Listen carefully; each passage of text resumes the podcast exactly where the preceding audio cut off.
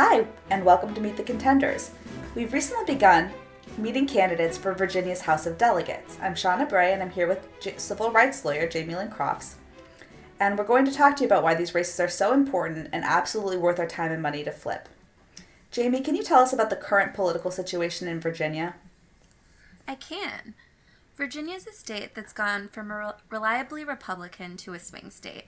It's a pretty diverse state and it has a fairly healthy economy, but there's a real division between rural Virginia, which has some issues that West Virginia and Appalachia would recognize, and Northern Virginia, which is inside the so called federal halo of DC and is disproportionately high income and high education.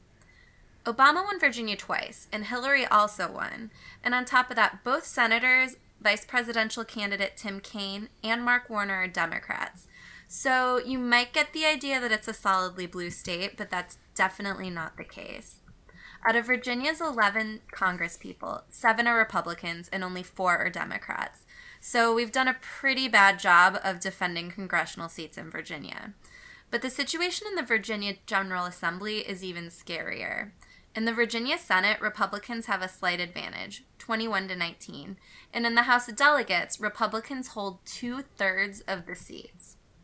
How is it that Republicans have such a stronghold on Virginia? Virginia is one of many states that have been infiltrated by billionaires playing a sort of political football, spending big money to make sure the deck is stacked in their favor. So it's pretty clear that Republicans have the power in Virginia. What have they done with it? Virginia is one of 19 states that refused to accept Medicaid expansion under the Affordable Care Act because it was blocked by the Republican controlled state legislature. So that means that thousands of Virginians have been denied the affordable health care offered to them under the ACA. The General Assembly also attempted to defund Planned Parenthood. Now, this was vetoed by the Democratic governor, which underscores that retaining Democratic governors and flipping at least one state chamber is going to be key to preserving Planned Parenthood's funding in this state and other states going forward.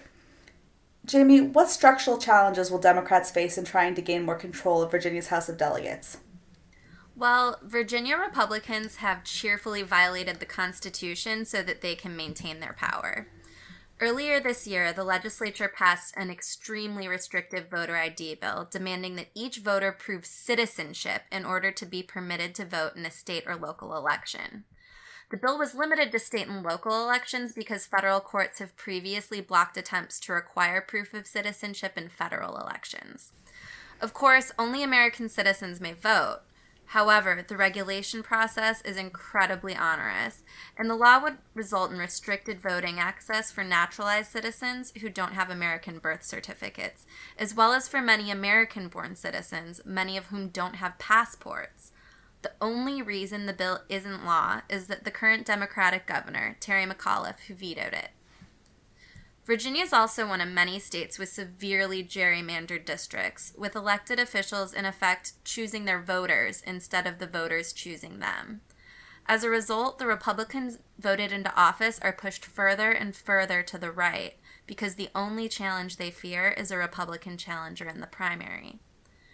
Virginia's gerrymandering has already been a long and hard fought battle for just districting. The Supreme Court recently ruled that 11 of Virginia's districts may have been racially gerrymandered, and the lower court is now in the process of deciding whether new lines will have to be drawn. The Democratic governor's veto is the only reason the issue was able to reach the courts in the first place. Preventing Republicans from taking power over all three branches of the state government is vital to ensuring that racial gerrymandering doesn't occur going forward. It's also necessary to ensure that Republicans cannot again draw lines in order to maximize the number of their seats in the House of Representatives at voters' expense. We're also focused on Virginia because it's a great battleground to send a message to Republicans nationally. Virginia elections will be seen as a national bellwether. Winning here would send a strong message to Republicans before the 2018 midterms. If they win handily, they are extremely likely to take that as a sign that there's virtually no real political cost to refusing to act as a meaningful check on the Trump administration. We've already had the opportunity to meet Sheila Bynum Coleman, and moving forward, we're going to continue to meet some of the key candidates in Virginia House of Delegates races to try to flip that House and make sure that we support swing districts that happen to have really wonderful candidates and we're excited to introduce them to you.